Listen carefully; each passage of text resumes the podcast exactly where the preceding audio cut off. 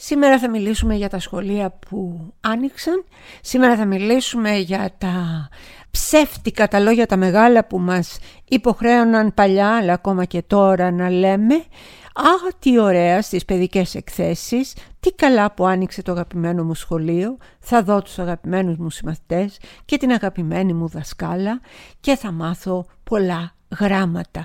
Αυτά ήταν λοιπόν, αυτά εξοραίζανε τότε την ε, πρώτη δωδεκαετία της ζωής μας, μια θα έλεγα καταπιεστική, διστοπική ε, δεκαετία, όχι μόνο στη δική μου την εποχή, όχι μόνο στην εποχή του παιδιού μου, του γιού μου που τώρα είναι 30 χρονών, αλλά και στη δική σας που πηγαίνετε τώρα.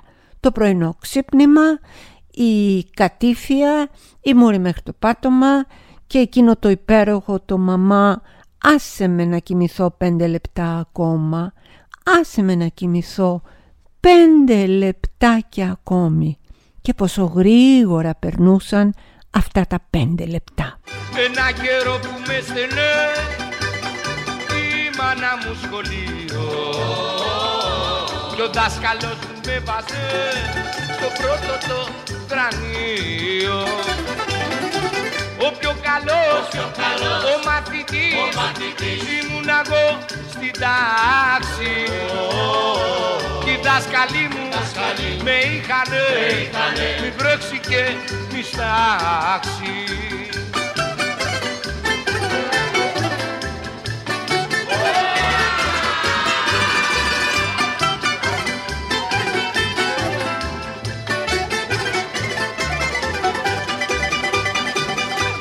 πάντοτε στο τετράδιο βάθμο έπαιρνα δέκα. Κι αν στη ζωή πήρα μηδέν τα φτύνια γυναίκα. Ο πιο καλός, ο, πιο καλός, ο μαθητής, ο μαθητής. ήμουν εγώ στην τάξη. Oh, οι δάσκαλοι μου δάσκαλοι, με είχανε, με είχανε. μη βρέξει και μη στάξει Θα μιλήσουμε επίσης για βασίλισσες, για πρίγκιπες στο Λευκό Άλογο, για βασιλοπούλες που για να παντρευτούν έπαιρναν την πρικά από την τσέπη ενός αποστεωμένου λαού όπως ήταν ο δικός μας ο λαός στη δεκαετία του 60 σε αυτή την άγρια μετεμφυλιακή περίοδο. Ε, θα μιλήσουμε για πολλά, για πολλά. Είμαι η Έλενα Κρήτα. Είστε καλά; Αυτό είναι το podcast, το μαζί και τα μάτια μας, αυτό που ακούτε κάθε Τετάρτη αποκλειστικά από το News 247 και αν αυτό που παρακολουθείτε σας αρέσει μπορείτε να με ακολουθήσετε στο Apple Podcast και στο Google Podcast. Ξεκινάμε λοιπόν για βασιλοπούλες, για δράχτια και για σχολεία που κανένας μας δεν άντεξε.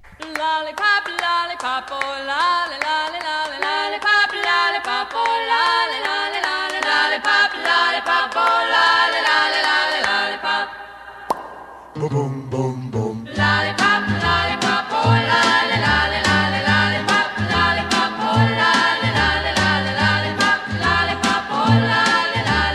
lollipop. Boom.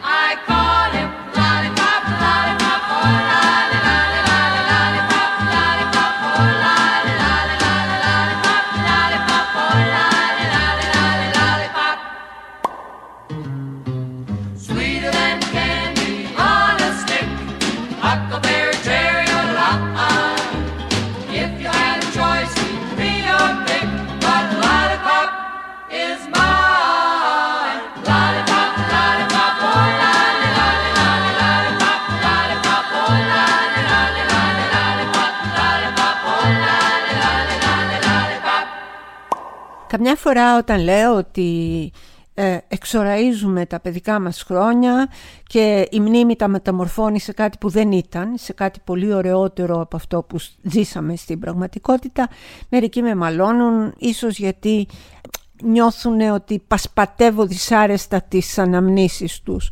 Όμως είναι αλήθεια. Εγώ δεν θυμάμαι τίποτα το, αν θέλετε, ιδιαίτερα πια χαροπό ε, για τα χρόνια του σχολείου, αυτή την 12 ετία, η οποία είχε τα καλά της, είχε τα κακά της. Ναι, είχαμε φίλους, όχι δεν είχα υποστεί κάποιο bullying, ούτε εγώ ούτε κάποιοι στο περιβάλλον ή δεν το καταλάβαμε, γιατί είχαμε άλλα μυαλά τότε. Ε, μπορεί δηλαδή να λέγανε το παιδάκι δίπλα ότι είσαι χοντρέλα και βαρέλο και δεν ξέρω τι και εμείς να μην το εισπράταμε ως bullying. Ε, μπάση περιπτώσει πίναμε καφέ με το γιο μου ε, σήμερα το πρωί μου λέει ρε μαμά κάθε χρονιά που ανοίγουν το, τα σχολεία λέω δόξα τω Θεώ που δεν έχω να πάω κι εγώ.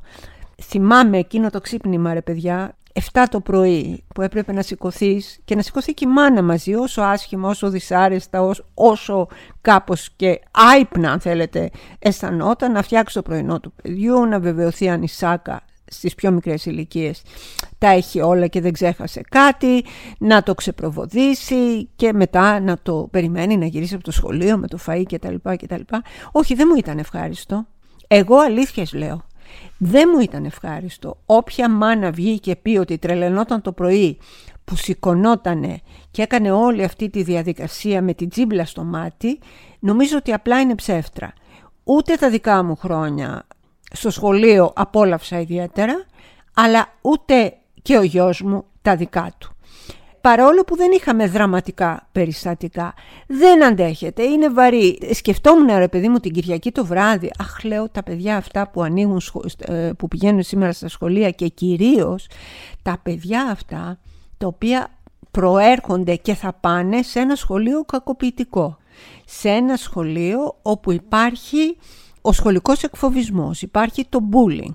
Ένα παιδάκι που είναι πιο μικρό, πιο αδύναμο από τα άλλα, πιο φτωχό εντός εγωγικών από τα άλλα, που φοράει γυαλάκια, πιο διαφορετικό, είναι γκέι, είναι οτιδήποτε.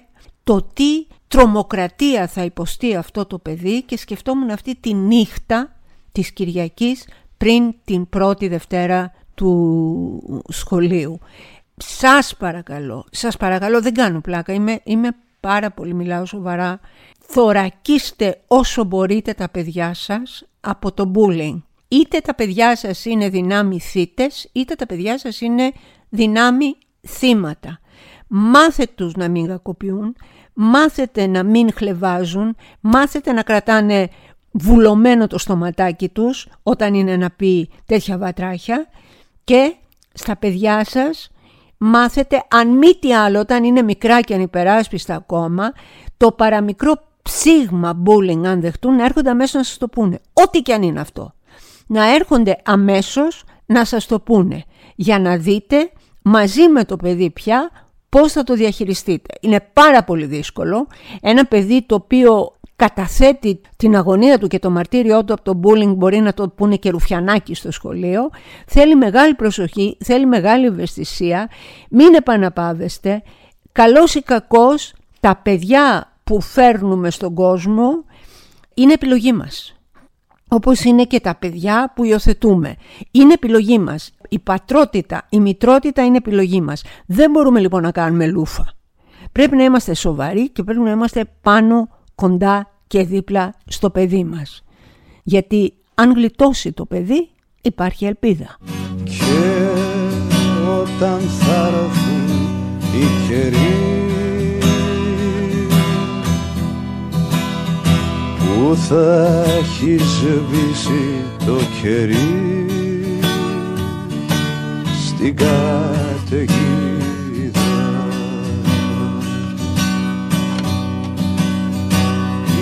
υπερασπίσου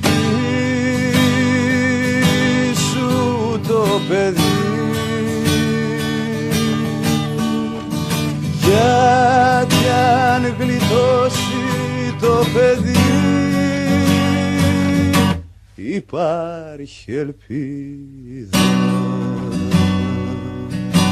Τώρα λοιπόν που η Βασιλεία επανήλθε στην ε, μόδα θα έλεγα με το θάνατο της Ελισάβετ μίας για να το πω ευγενικά αμφιλεγόμενης ε, μοναρχίας που κράτησε 70 χρόνια. Εν πάση περιπτώσει δεν θα σταθούμε πια σε αυτό. Νομίζω ότι τα είπαν όλα. Είπανε για το Χάρη και τη Μέγκαν είπανε για, τα, ε, για τον Κάρολο και την Καμίλα είπανε πως αυτά. Ποια ήταν η τελευταία της συνάντηση. Έχουν μαυροφορεθεί όλοι. Το αστείο είναι ότι μαυροφορέθηκαν για το θάνατο της Ελισάβετ ορισμένοι τηλεπαρουσιαστές ειδήσεων. Και μάλιστα και στην ΕΡΤ έγινε αυτό. Αυτό είναι ό,τι πιο τρελό μπορώ να φανταστώ. Να βγαίνουν σαν τις χείρες με την πλερέζα να σου πούνε την είδηση. Γιατί, γιατί πέθανε η Ελισάβετ στην Αγγλία. Τρέχα γύρευε. Μόνος σε εμάς μπορεί να συμβαίνουν αυτό. Μόνος σε εμάς μπορεί να βάζουμε τα σοβαρά καθημερινά προβλήματα που έχουμε στην πάντα για να ασχοληθούμε τόσο πολύ με το αν ήταν καλό παιδί ή κακό παιδί η Ελισάβετ και καλή μανούλα και κακή γιαγιά ή δεν ξέρω τι. Είναι. Μόνος σε εμάς. Μόνος σε εμάς. Εάν μας άκουγε κανείς αυτές τις μέρες, θα έλεγε αυτή δεν ζουνε στην πολύπαθη Ελλάδα που αυτή τη στιγμή δεν ξέρει από πού και πώς να γλιτώσει από τις κατραπακές που τρώει, από την ακρίβεια, την ανεργία, τις υποκλοπές, το ρεύμα, το φυσικό αέριο, την ανασφάλεια, την απόγνωση, την απελπισία. Όχι. Αυτοί ζουν σε ένα ωραίο καντόνι στην ε, Ελβετία όπου έχει αγελάδες και πράσινα, πολλά χορτάρια και όλα αυτά. Τα έχουν λύσει όλα τους τα προβλήματα και το βράδυ που τρώνε καμαμπέρ μιλάνε και για το αν ήταν καλή ή κακή βασίλισσα η Ελισάβετ δεν πάμε καλά, καθόλου καλά. Ας μιλήσουμε λοιπόν κι εμείς για βασίλισσες και βασιλοπούλες.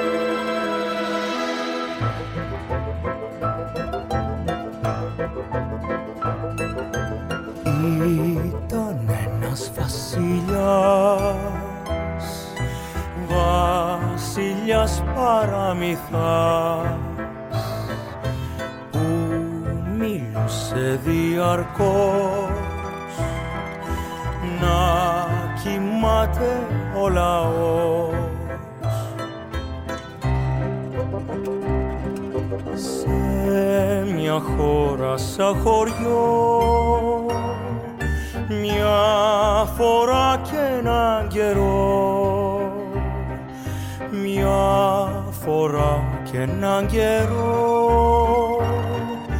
Τον κακό του τον καιρό.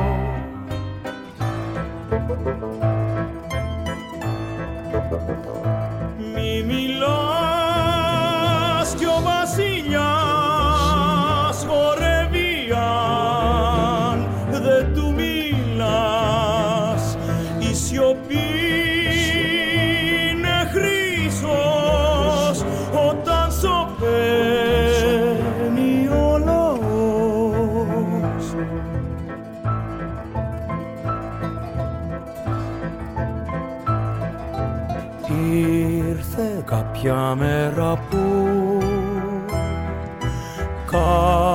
Ήλιος που ήταν αλεπού. Έκλεισε κρυφά κρυφά και τα δυο του τα αυτιά. Ξύπνιος έμεινε κενά. Είδε ποιος καλό περνά έμαθε γιατί και πώς. Η σιωπή είναι χρυσό.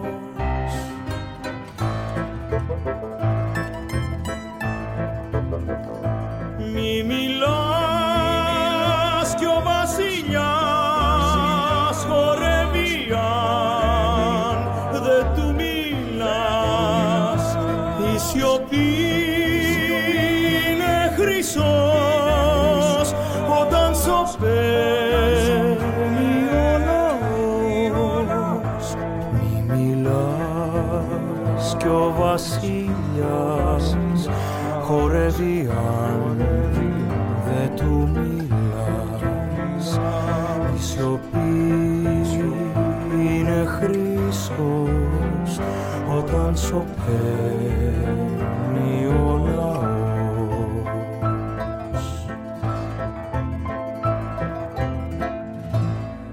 Ακούσατε το τραγούδι «Ο Βασιλιάς» που τραγουδάει μοναδικά ο Μάριος Φραγκούλης και πάμε και εμείς να πούμε ένα παραμύθι που ξεκινάει «Ήταν μια φορά και έναν καιρό μια βασιλοπούλα». Η βασιλοπούλα λεγότανε Σοφία. Το μπαμπά της και τη μαμά της τους έλεγαν Παύλο και Φρυδερίκη και ήταν οι βασιλιάδες της Ελλάδας. Μη φανταστείτε ότι αυτή ήταν από σούπερ ντούπερ γαλαζοαίματο ε, τζάκι. Η Ελλάδα ήταν μια βασιλεία, ένα βασίλειο που στην ουσία το είχαν για πέταμα τότε και στέλνανε κάτι παρακατιανούς, κάτι πριγκίπισες, κάτι ό,τι να είναι δηλαδή. Δεν, δεν είχε την έγλη το βασίλειο της Ελλάδας που είχαν όλα τα άλλα ε, ε, στην Ευρώπη. Έτσι λοιπόν και εμείς είχαμε τον Παύλο και το, τη Φρυδερίκη, μια κυρία για την οποία τέλος πάντων μακαρίτσα ίσως μιλήσουμε για άλλη φορά, για τα τέρατα και τα σημεία ε, που έκανε και το άθλιο αποτύπωμα που άφησε στην ε, ελληνική ιστορία. Αυτό το κορίτσι λοιπόν η Σοφία ήταν η μεγαλύτερη από τα τρία πριγκυπόπουλα και το 1962 έπρεπε να παντρευτεί. Η Σοφία λοιπόν η Βασιλοπούλα ε, της διάλεξε η μαμά της τον πρίγκιπα Χουάν Κάρλος της Ισπανίας. Από εκεί και έπειτα αρχίζει ένα απίστευτο αλυσβερίσι με deals, με πρίκες, με δώσω με αυτό να σου δώσω εκείνο. Δηλαδή είναι μια πραγματικά σχεδόν χιδαία συναλλαγή μέχρι αυτοί οι δύο νέοι άνθρωποι να παντρευτούν. Τι συνέβαινε καταρχάς; Ε, η διαπραγμάτευση γινόταν ως εξής. Η Μεν Σοφία ήταν πριγκίπισσα ενός κράτους που είχε μοναρχία, όπως ήταν η Ελλάδα, αλλά από χαμηλή καταγωγή στην ε, ιεραρχία των γαλαζοαίματων, ο Χουάν Κάρλος, επειδή τότε βασίλευε, βασίλευε με συγχωρείτε, κυβερνούσε ο Φράγκο, δεν είχε αυτό το αξίωμα, δεν ήταν βασιλιάς, δεν ήταν μοναρχία τότε η Ισπανοί, οπότε ε, ήταν έκπτωτος. Όμως ήταν από πολύ μεγαλύτερη οικογένεια από ό,τι ήταν η Σοφία. Και από εκεί αρχίζει μία τρέλα, αρχίζει μία παράνοια, διότι για να παντρευτεί τη δικιά μας τη λίγο παρακατιανής οικογένειας Σοφία, ζήτησε τη μάνα του και τον πατέρα του από λεφτά.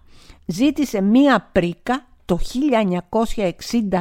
1962 παρακαλώ, 9 εκατομμύρια δραχμών ζήτησε 9 εκατομμύρια δραχμών, τα οποία φυσικά, δραχμές με συγχωρείτε, τα πλήρωσε, δεν έδωσε η κυρά Φρυδερίκη τα κοσμήματά της για να τα βάλει ένα έχυρο και να πάρει τα λεφτά, όχι. Τα πλήρωσε ο λαός. Ποιος λαός τα πλήρωσε τότε; Όσοι έχουν δει του Αλέκου Αλεξανδράκη τη συνοικία το όνειρο θα καταλάβουν πολλά. Ένας λαός εξαθλειωμένος, ένας λαός πάμπτωχος, ένας λαός περιθωριακός, ένας λαός άστεγων, αγράμματων, απελπισμένων, περιθωριοποιημένων ανθρώπων στη μετεμφυλιακή Ελλάδα. Είπαμε, συνοικία το όνειρο. Μικρά κι ανήλια στενά και σπίτια χαμηλά μου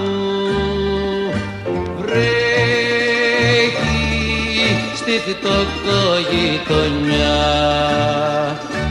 Βρέχει και στην καρδιά μου.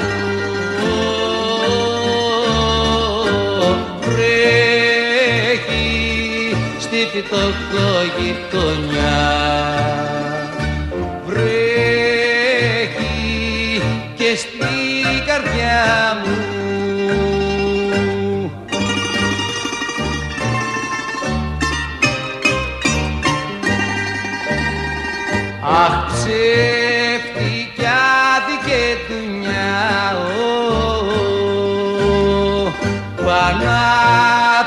στον καημό μου.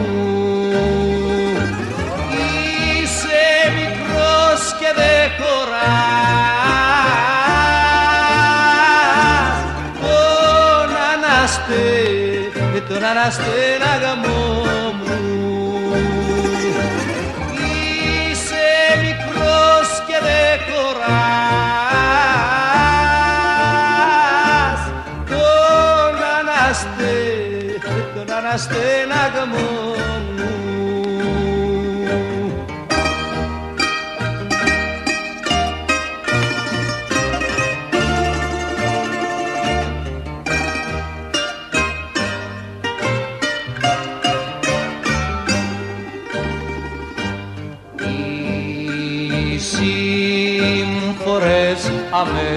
Αμετρητές δεν έχει ο κόσμος άλλες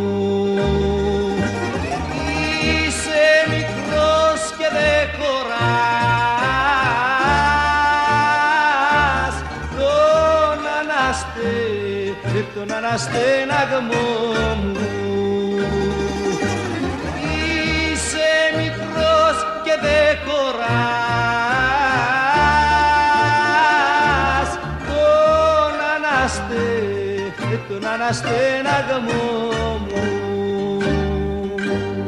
Αυτή λοιπόν η Ελλάδα που περιγράφει το υπέροχο τραγούδι του Μίκη Θοδωράκη και τραγουδάει ο Γρηγόρης Μπιθικότσης από την ταινία του Αλέκου Αλεξανδράκη «Συνοικία το όνειρο» αντικατοπτρίζει ακριβώς την Ελλάδα εκείνη, τη στραγγισμένη και ιτημένη αυτή μικρή μικρή χώρα από τα οποία η κυρία Φρυδερίκη έβαλε στον τότε Κωνσταντίνο Καραμαλή, τον πρωθυπουργό της χώρας, κυριολεκτικά το πιστόλι στο κρόταφο για να βρει και να αφεμάξει από τις άρκες αυτού του λαού 9 εκατομμύρια δραχμές για να παντρευτεί η κόρη της έναν έκτοτο πρίγκιπα ο οποίος αποδείχθηκε και λαμόγιο. Ξέρετε τι τέρατα έχει κάνει ο Κουάν Κάλλος. Είναι χαρακτηριστικό για να καταλάβετε τι μετά μου λένε για τη μοναρχία και ξέρετε η μοναρχία τι είναι η μοναρχία τελικά; Ένας ηλίθιος ο οποίος κληρονομεί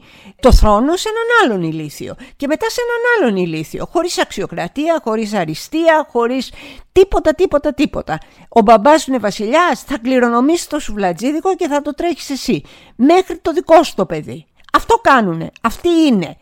Η ζημιά που έκαναν τότε με το γάμο της ε, Σοφίας και την πρίκα της Σοφίας, την περίφημη πρίκα της Σοφίας, όταν εμείς ως λαός λιμοκτονούσαμε, ήταν κάτι ό,τι πιο βδελιρό μπορεί να φανταστεί κανείς. Είχαν ξεχυθεί τότε, είχε γίνει τεράστιος άλλος, είχαν ξεχυθεί τότε οι φοιτητές και στους δρόμους και φωνάζανε, διαδηλώνανε με το σύνθημα «Πρίκα στην παιδεία και όχι στη σοφία». Και τρώγανε το ξύλο της αρκούδας βέβαια από τους ε, αστυνομικούς. Διαβάζω εδώ από το άρθρο του Ιάννη Γκόλια ε, κάποια στοιχεία. Λέει λοιπόν ότι ο παραμυθένιος γάμος ε, υπήρξε ό,τι πιο πολυτελές, φανταχτερό και πολυδάπανο, ένα πανηγύρι κυριολεκτικό. Λέει ότι στους γάμους εκλήθησαν και παρέστησαν 32 ενεργεία βασιλιάδες και πρίγκιπες και 109 λέει εστεμένοι. Δηλαδή το αλάι μαλάι το ταΐζαμε, το αλάι μαλάι τους μαζέψαμε όλους αυτούς, μόνο λέει για τη διακόσμηση των δύο ναών, γιατί έγινε και Ορθόδοξος και Καθολικός γάμος, χρειάστηκαν λέει 80.000 τριαντάφυλλα. Και ήταν τόσα πολλά λέει, τα δώρα που εισέπραξε το ζευγάρι που θα μπορούσαν να παραμείνουν βαθύπλωτοι μόνο από τα δώρα. Όχι εμάς που μας δίνουν μια καφετιέρα όταν παντρευόμαστε. Όχι, μόνο από τα δώρα, τα, τα, τα πολύτιμα μπορούσαν να ζήσουν την υπόλοιπη ε, ζωή τους. Και λέει κάτι πιο σημαντικό μετά, ότι ο πιο έγκυρος ε, μελετητής εκείνης της περίοδου, ο Γιάννης Κάτρης, ένας, ε, μια σπουδαία προσωπικότητα, θα ήθελα να γκουγκλάρετε το όνομά του, Γιάννης Κάτρης, έλεγε το εξής. Την ίδια εποχή που γινόντουσαν όλα αυτά τα έσχη, ένας γυμνασιάρχης ακριτικής περιοχής στη Βόρεια Ελλάδα απίφθινε δραματική έκκληση προς το Παγκόσμιο Συμβούλιο Εκκλησιών επισημένοντας ότι οι μαθητές του γυμνασίου κατέστησαν πραγματική σκελετή εκ της πίνης. Από την πείνα τα παιδάκια αυτά ήταν κινούμενοι σκελετοί και από αυτά τα παιδάκια απομιζούσε η βασιλεία. Πείτε μου λοιπόν μετά κάτι για τους βασιλιάδες και τους μονάρχες να δω κάτι. Εμάς συχτήρι πια. Κοίταν που λέτε μια φορά όπου χαμένα βασιλιά καλό ανθρωπάκι.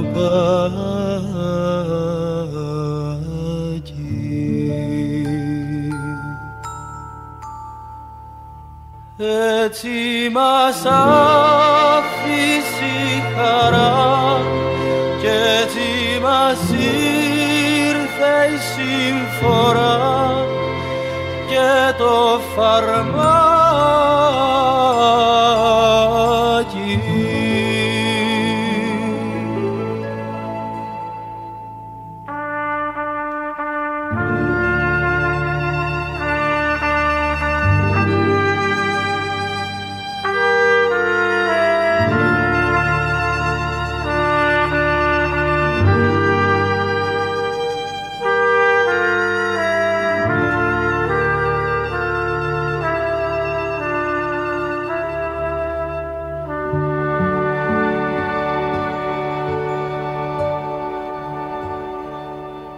Το τραγούδι που μόλις ακούσατε λέγεται «Κοίτα που λέτε μια φορά» όπου είχαμε ένα βασιλιά καλό ανθρωπάκι. Ήταν ένα υπέροχο τραγούδι που έγραψε ο Μάνος Χατζηδάκης και ο Λάκης Παπάς που το τραγουδά άλλωστε για το εκπληκτικό αντιπολεμικό και αντιμοναρχικό θεατρικό έργο «Παραμύθι χωρίς όνομα» που έγραψε ο Ιάκωβος Καμπανέλης.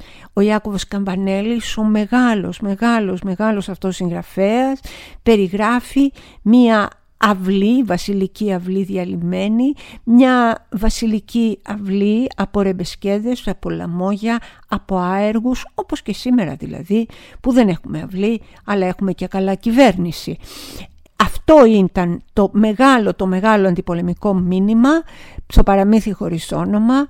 Θέλω να το θυμόμαστε, θέλω να μην το ξεχνάμε κάθε φορά που μας βάζουν μπροστά τα μπριγιάντια και τα διαμάντια και τα στέματα και όλα αυτά για να θολώσουν την εικόνα μας και την κρίση μας.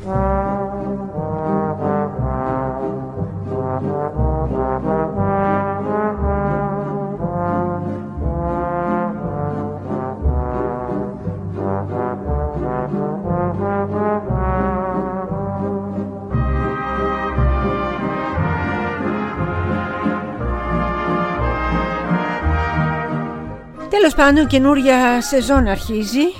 Ε, δεν τολμάμε να πούμε ούτε καλό χειμώνα, ούτε καλό από κελό, καλό καιρό, τίποτα δεν λέμε από όλα αυτά. Αλλά ξεκινάει μια καινούρια σεζόν. Ε, είδαμε ότι η τηλεόραση η οποία θα μας ε, θα στεγάσει την ε, μοναξιά μας την κοινωνική με την ίδια στοργή και τρυφερότητα όπως κάνει κάθε χρόνο. Ετοιμάζει πάρα πολλές ε, νέες ε, σειρές. Κάνοντας έναν γρήγορο απολογισμό να πω ότι για μένα, από όσες είδα τουλάχιστον πέρσι, γιατί με την κλεισούρα είδα κι εγώ, νομίζω ότι μακράν η καλύτερη, καλύτερη τηλεοπτική σειρά της ε, περσινής χρονιάς ήταν ε, η Αγάπη απαγορευμένη που προβλήθηκε στην ΕΡΤ1 με την Καριοφιλιά Καραμπέτη και τον Νίκο Ψαρά σε σκηνοθεσία του Νίκου Κουτελιδάκη και σενάριο της Ελένης Ζιώγα, μια εκπληκτική σειρά, εκπληκτική σειρά με φόντο την Κέρκυρα του 1906 που ζωντάνεψε με έναν πραγματικά αριστοτεχνικό τρόπο από αυτό το ομότιτλο διήγημα η σειρά αυτή κατέγραφε μια ιστορία εγκληματικού πάθους σε μια καταπιεστική πατριαρχική κοινωνία που δοκίμαζε τα όρια και τις αντοχές των ηρώων. Ε, μπορείτε να τη βρείτε νομίζω και φέτος στην Netflix αν αναζητήστε την ήταν πολύ καλή και καλή επιτυχία βέβαια στις καινούργιες που ξεκινάνε τώρα.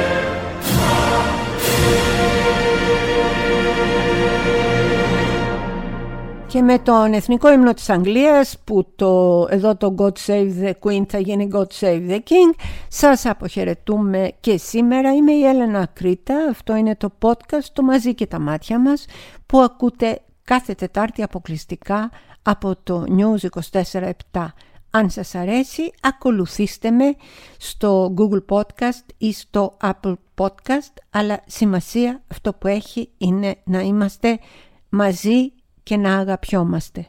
Το μαζί και τα μάτια μας. Γεια σας.